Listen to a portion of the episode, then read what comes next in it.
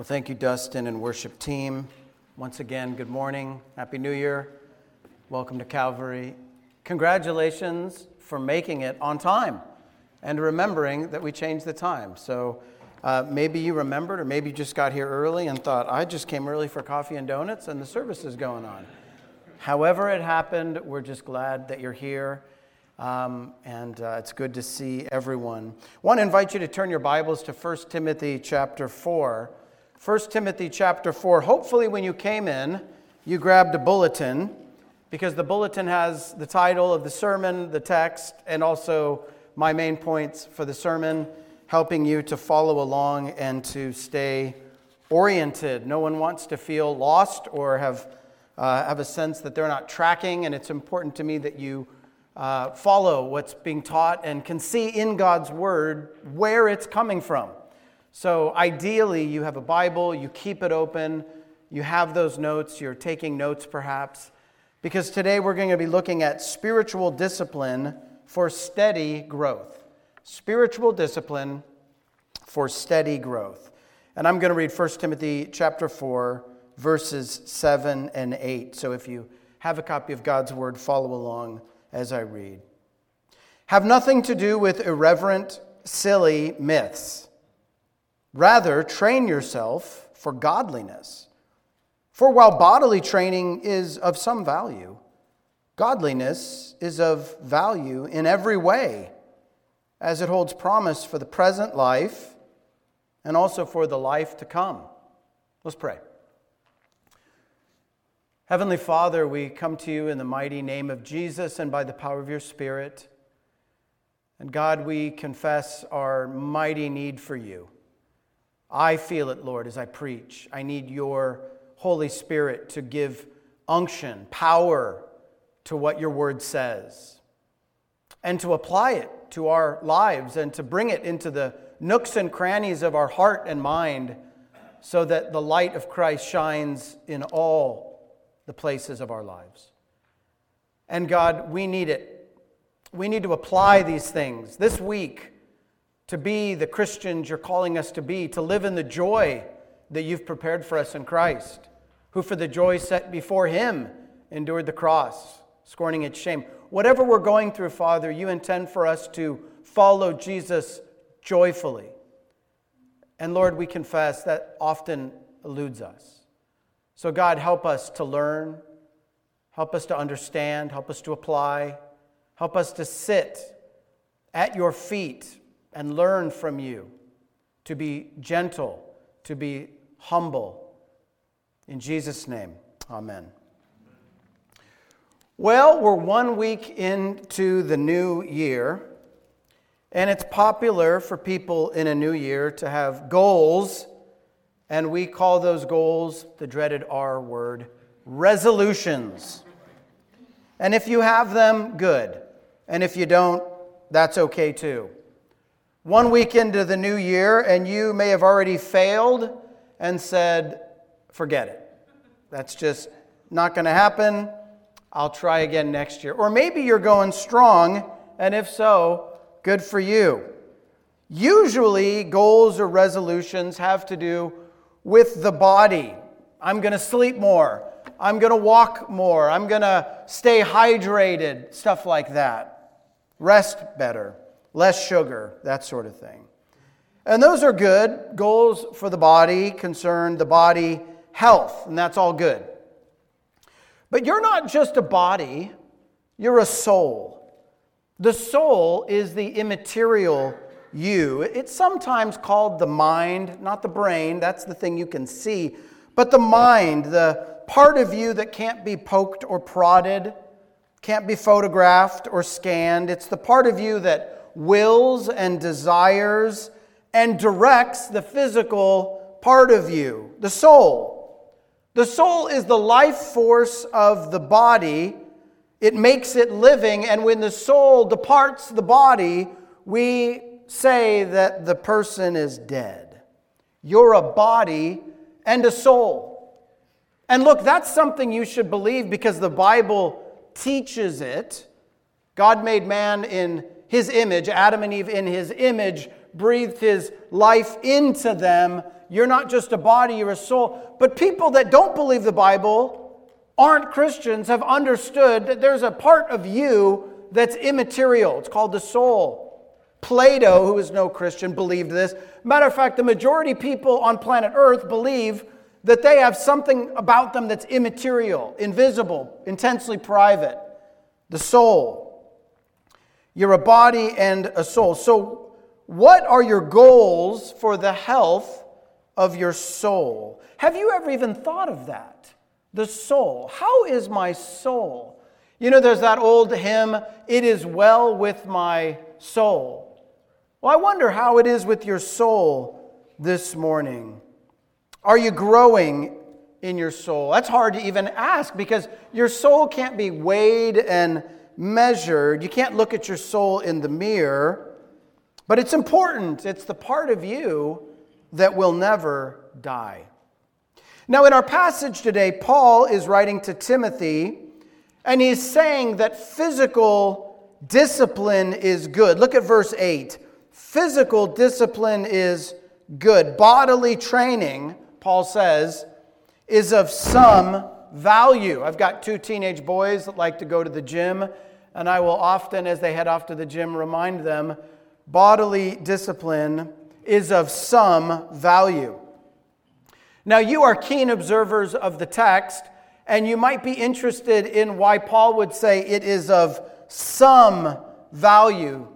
Paul's contrasting it. That word some is elsewhere in the Bible translated as few or little. In Matthew 17 14, and when Matthew 7 14, when, when Jesus says that the road that leads to destruction is broad and many find it, and then he says the road that leads to eternal life is narrow and few find it, same word that Paul is using. Bodily discipline is of little value.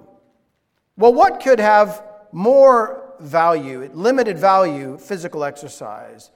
Paul's saying there's nothing wrong with bodily training, nothing wrong with goals for the body. I'm not here to discourage you in any of your New Year's resolutions regarding sleep or hydration or working out or anything like that. But I'm here to draw your attention to something important. Paul says there is something of more value than bodily training.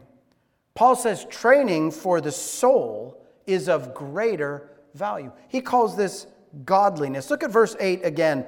Bodily training is of some value, godliness, by contrast, is of value in every way. Or your translation might say, it is value in everything. Godliness has value for everything. Now, let me ask you a question.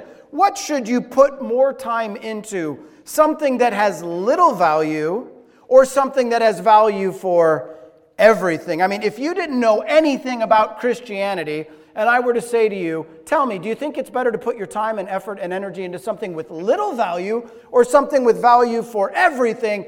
I think that just a rational, thoughtful person would say, well, gee, probably makes sense to put a greater amount of time and energy into something that has unlimited value. So, Paul is trying to get us to keep bodily training in perspective. It is of value, but it is of limited value. Well, why? Well, one of the reasons is that you only have your body for a short time. Maybe you feel that going into a new year. You feel the years rolling on. But your soul you will have forever. If you had a pie chart, we're all back to work this week, or many of us are back to the graphs and back to the charts. I was thinking about a pie chart. If you had a pie chart of where most people put their time and attention, it would probably be this massive, round, solid block of color pointing to their attention to their body, and maybe a small sliver of attention to their soul.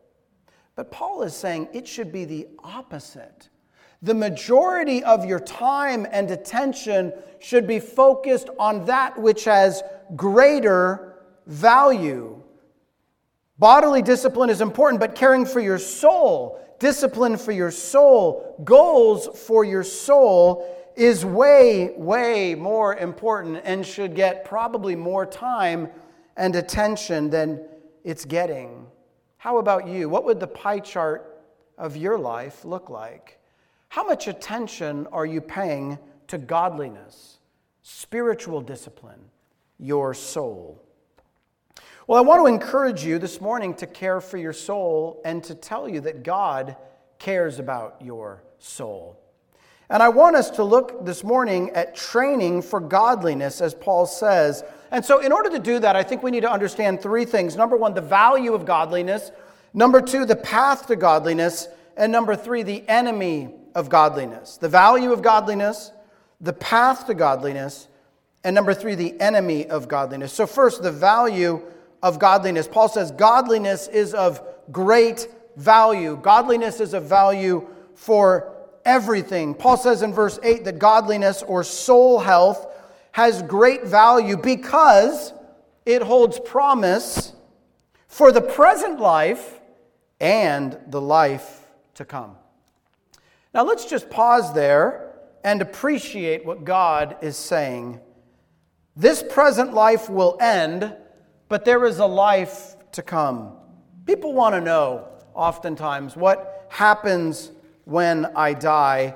And the Bible makes it very clear. We don't know everything, but we do know this.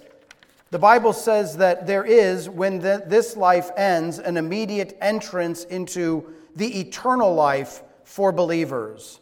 Eternal life in which our soul will be given ultimately, eventually, eternal bodies when our bodies are resurrected and made perfect just like Jesus' body was without death, without suffering. Your body will die and then be resurrected, but your soul will go immediately at your death into the presence of God. And if you're a Christian, into eternal life. Paul says elsewhere to be absent from the body is to be present with the Lord. So the moment your heart stops, you will go immediately into the presence of King Jesus. Remember, Jesus says to the robber on the cross, Today you will be with me in paradise. Well, how can that be? The robber's body went into a grave somewhere, yes, but his soul went into the immediate presence of God. So Paul's reminding us there's a life to come, eternal life. This life is not all there is, it's not even that long. So Paul's saying, don't put all your eggs in this basket. It's ending. Bank on the life to come. Focus on your soul, which will transition into eternity the moment your body stops ceasing. So the value of your soul relates to the duration of your soul. This life is short and eternity is incomprehensibly long. Have you ever done that sort of mental thought experiment where you try to think what eternity is like, just conceptually, the idea of never ending time in the presence of God? You can't grasp it because we have no experience of it, but we will experience it the moment we die and our soul goes into the presence of God. There's more value to caring for your soul because your soul will go on forever. The body you look at in the mirror, however you feel about that body, will die, but your soul will endure. And also, another reason that Paul says the body is of bodily discipline is of limited value, but training in godliness is of greater value, is because God cares more about the inner you than the outer you. 1 Samuel 16, 7, write this down, says, Man looks on outer appearances, but God looks upon the heart. God cares about your body. After all, He gave you a body. The idea of bodies is God's idea. He cares for you. He loves all of you, body and soul. He provides you with food and a house to live in and the nice clothes that you're wearing. It's not that your body's not important, it's just that we live in a society that is obsessed with the body. But God is looking on your heart, the inner you, the part of you that can't be seen, the soul. God cares about the soul. Listen to 2 Corinthians 4 16 through 18. 2 Corinthians 4 16 through 18 says this Though outwardly we are wasting away, yet inwardly we are being renewed day by day. For our light and momentary troubles are achieving for us an eternal glory that far outweighs them all. So, Paul is saying, This life is wasting away. My body is wasting away. Yet inwardly, we are being renewed. Inwardly, your soul, your mind, the inner man. God looks on that. So, what does that mean? What does that mean? How do you even think about the health of your soul? Well, think about your character. Think about your desires. Think about your will. Think about your heart. Think about your soul. It matters more than your BMI or your waist size. We're sinful, and we live in a world filled with other sinful people, and we obsess about these things, but the Bible tells us that the holy God cares way more about how you look on the inside. The Bible tells us that true beauty lies within. Beauty is deceitful, but character endures. So there is value in godliness that outlasts the body and matters more to God. So that's the value of godliness. And it's important this morning, you might have lost sight of that. You might be thinking more about the physical you than the inner you. And God is saying, no, let that shift. Care more about what I care about, God says, than what everybody else cares about. That's the value of godliness. Number two, what's the path to godliness? What's the path to godliness? How do we get there? Okay, so the pie chart of my attention needs to shift. I need to care more about my soul, my character, my desires, my will, my heart, my inner man than my outer man. How do I get there? Well, the word is discipline. Discipline. Paul says, because having your soul and your mind right is more profitable and more valuable than just being physically fit, notice what he says in verse 7 train yourself for godliness. Train yourself for godliness. The word train there is the word gymnazo, which obviously you know is the word we get our word gymnasium from. And so Paul is saying, take your soul to the gym, get your soul in shape, discipline yourself, your inner man, for godliness. Now, the point here is that godliness involves work, it involves effort, it involves discipline. It's like staying physically fit or getting physically fit. If, if, you, if you know anything about you know, working out, it, it doesn't happen overnight. It, it takes work. We wish it did happen overnight, and we're always looking for shortcuts, but it takes time and consistency, which is why the title of my sermon is Spiritual Discipline for Steady Growth. That's what we want to see as Christians steady growth. If, if, if someone were to come to you and say, I'm done with the gym, it's just not working, and you say, Well, how long have you been walking or hiking or playing tennis or whatever physical activity is? How long have you been doing that? And I said, I've been doing it for three whole days.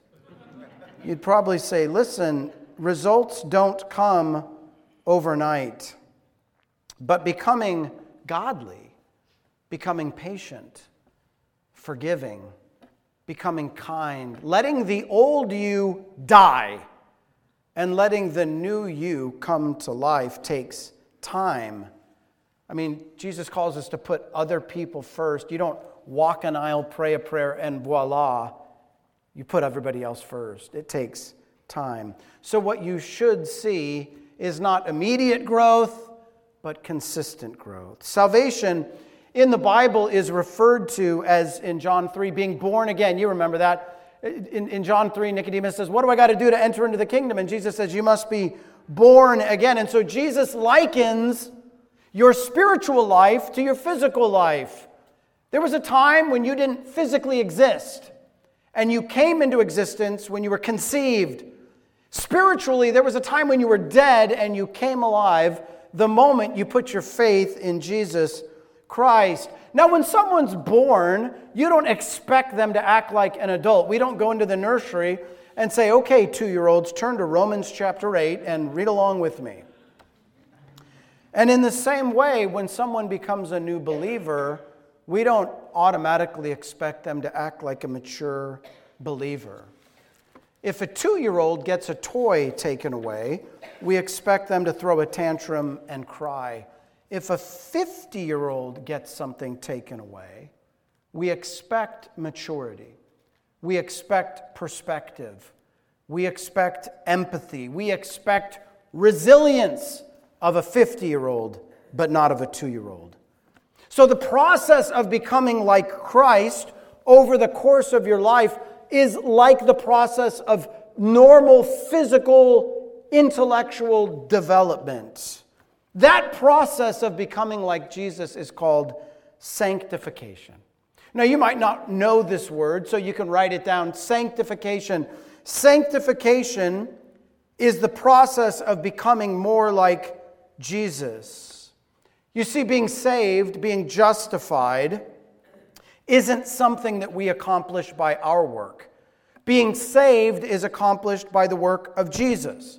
Jesus did it, the Spirit brings it to us, and we believe and we are saved. We are saved by faith alone and not by works. Let me say that again so no one leaves with the wrong impression. We are saved by grace alone, through faith alone, in Christ alone, not by works. But once we are saved, we begin the process of maturity. Just like once we are born, we begin a process of maturity. And that process is called sanctification. And in sanctification, the Holy Spirit, which comes to live in you the moment you believe, the Holy Spirit brings power into your life so that you can become the kind of person you never were before. You can obey what you never wanted to before. You can treat others in a way you never would have before. So it is the work of God through the power of the Spirit shaping us to be more like Jesus. But that process involves us as new creatures, as new believers through the power of the Spirit, working out our salvation in obedience. Write down Philippians 2:12. Philippians 2:12 Paul says, "Work out your salvation." It's like a body. You don't work out to get a body. You work out because you have a body. You don't work out your salvation to get salvation.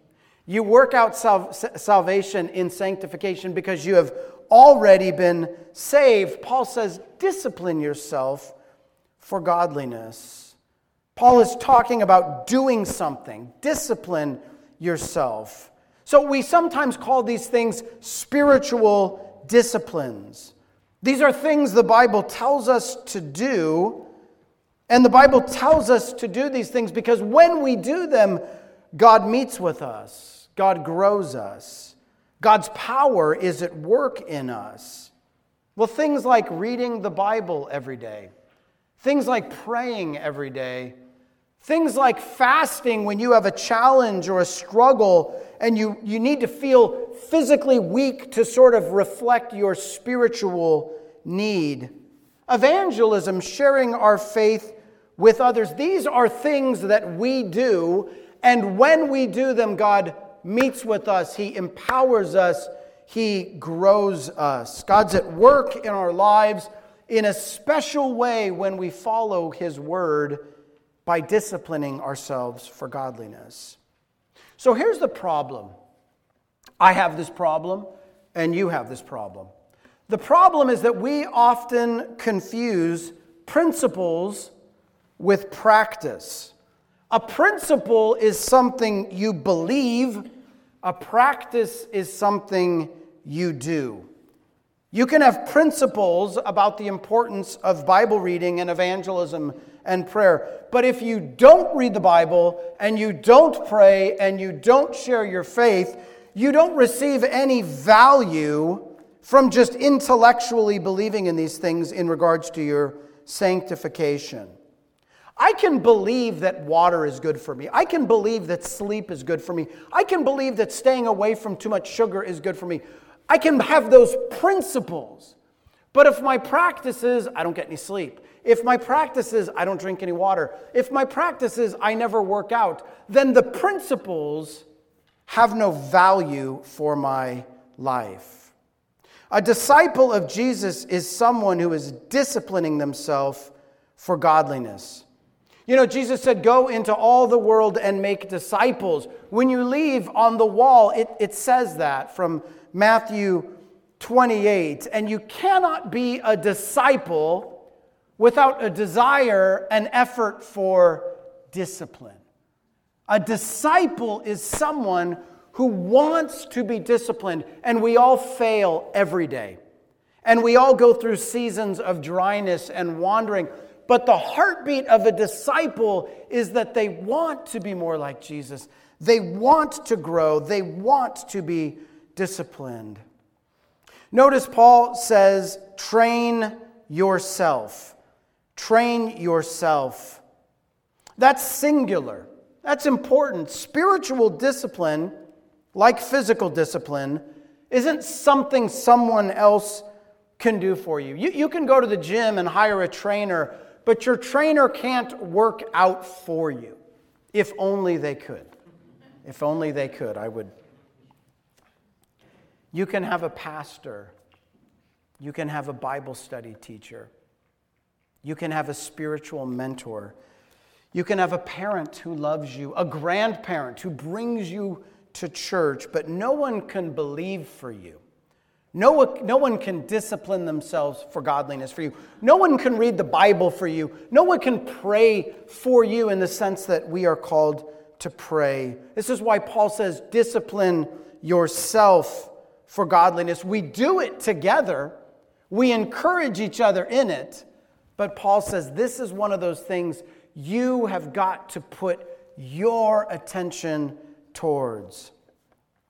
God says there's value in these practices if you do them, if you practice it. So, one of the reasons that we as a church come into community in, in a covenant relationship, in membership, is to remind each other regularly to discipline ourselves for godliness.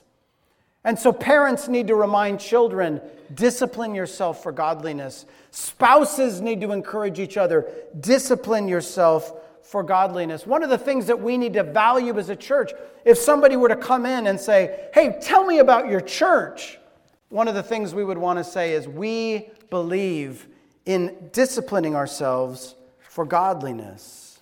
The value of godliness, the path to godliness, discipline. Number three, the enemy of godliness. Godliness has lots of enemies. Martin Luther used to talk about the, the self, the world, the devil. Godliness has many enemies. Let me just outline a few. You can jot these down. One is impatience. Impatience. Let me encourage you sanctification, one person has called it a slow motion miracle. Do I believe in miracles? Yes. But I don't believe in the kind the television preachers show you, you know, they're frauds and they want money. But I believe in miracles. Salvation is a miracle, and sanctification is a miracle. It's something that God is doing in you over the course of your life. And, and kind of like the stock market, there are peaks and valleys. There are times when you feel like you are in a season of accelerated sanctification, and then there are times when you feel like you're coasting on past victories. And you need patience. And let me just say, in particular, you need patience with each other. I am not how I want to be. You are not how you want to be. And if we remind ourselves that God is patient with us and we need to be patient with other, what we can do is we can put our effort into disciplining ourselves for godliness. Number 2, there are no shortcuts. It takes patience and it takes effort. And oftentimes you have to go through, through things like suffering or hardship or loss or disappointment. The process of sanctification is kind of like a long journey, a long drive. Sure, there's those parts of the drive where it's just beautiful. But then those, there's arid parts, those rocky parts, those, those desert places. And so there is no way from here to there without going through hardships. But this is so helpful when we understand that God wants our discipline, He wants our Christlikeness. You can understand that when you are being stretched, when you are going through times of suffering, God is working you out, so to speak. He's got you in the gym to shape your soul to be more like Jesus. Of course, one of the great enemies of spiritual discipline is the battle for the mind. Look at verse 7 have nothing to do with irreverent, silly myths. Rather, train yourself for godliness. Train yourself for godliness. I wear glasses. I know some of you wear glasses, and I don't know about you, but every morning I try, I try to remember to do this, and I'm always embarrassed when I forget. But I have a particular cloth in my drawer in the kitchen that I take off my glasses and I pull out the cloth and I clean the glasses. Because if I don't, my glasses get all smudgy, and apart from just being sort of gross, I can't see. I have to remove the film, the smudge, so that I can see. Paul is saying spiritual discipline is removing what is false, removing lies, removing myths, so that you can see reality clearly. You can distinguish true from false. You can sort of spiritually call balls and strikes. Paul is saying that we have to recognize when something is good or bad, true or false, right or wrong. The devil wants to sow confusion, and sanctification requires clarity. So, why is reading the Bible every day so important? Because it gives you clarity. Why is praying every day so important? It gives you clarity.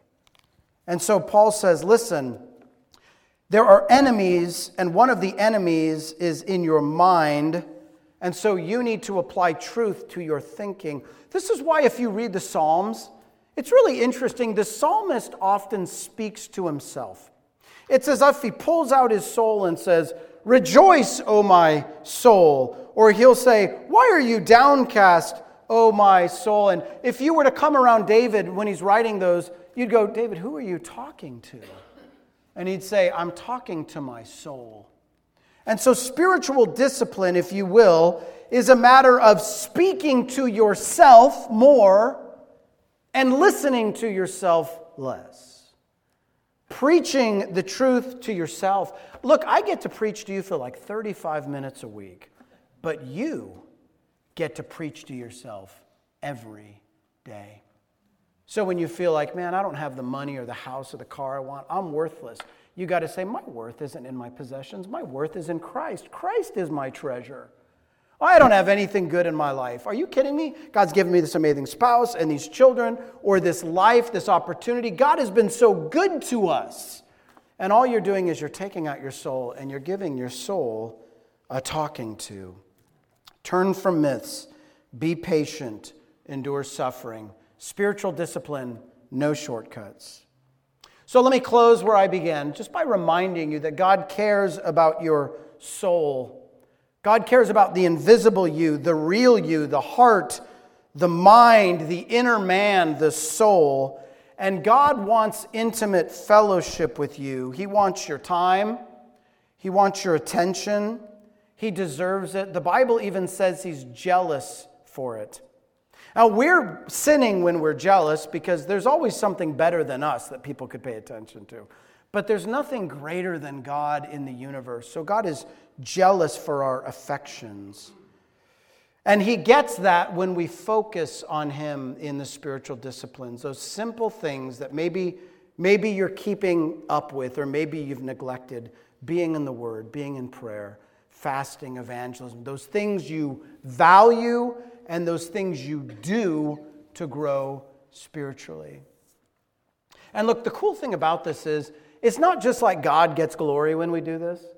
The really cool thing about this is what you get out of it is joy. I promise you this when you commit yourselves to the spiritual disciplines, you will get joy. And this is what our, I know my spouse needs me to discipline myself for godliness, and I need her to discipline herself for godliness. And my kids need us to discipline ourselves for godliness. And you know what your neighbors need? Your neighbors need to see in a world of confusion and filth and sin, they need to see what it looks like for someone to not only believe in Jesus, but to discipline themselves for godliness so they can be more like him. Let's pray together.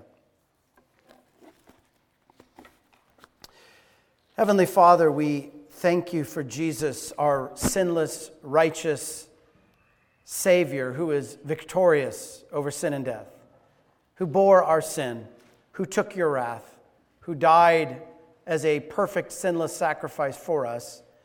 And then three days later, just like he promised, came victoriously out of the grave and now reigns in heaven and will come back for us. In the meantime, in the meantime, God, however long we have, and we don't know, I pray, God, that we would put our shoulder to the task of discipline, of godliness. Lord, help us to train ourselves for godliness. Help us to give attention to those things which you highlight in your word over and over again. Lord, Satan wants to make us think that following Jesus is just too complicated. We've failed too many times. And yet, God, you stand ready to forgive us. You stand ready to cleanse us. And you stand ready to give us, by the power of your Holy Spirit, an opportunity to be free from things that have us shackled or weighed down. So, God, I pray that you would do your work in us today, that we would leave resolved not only to have principles, but to have practices. In Jesus' name we pray. Amen.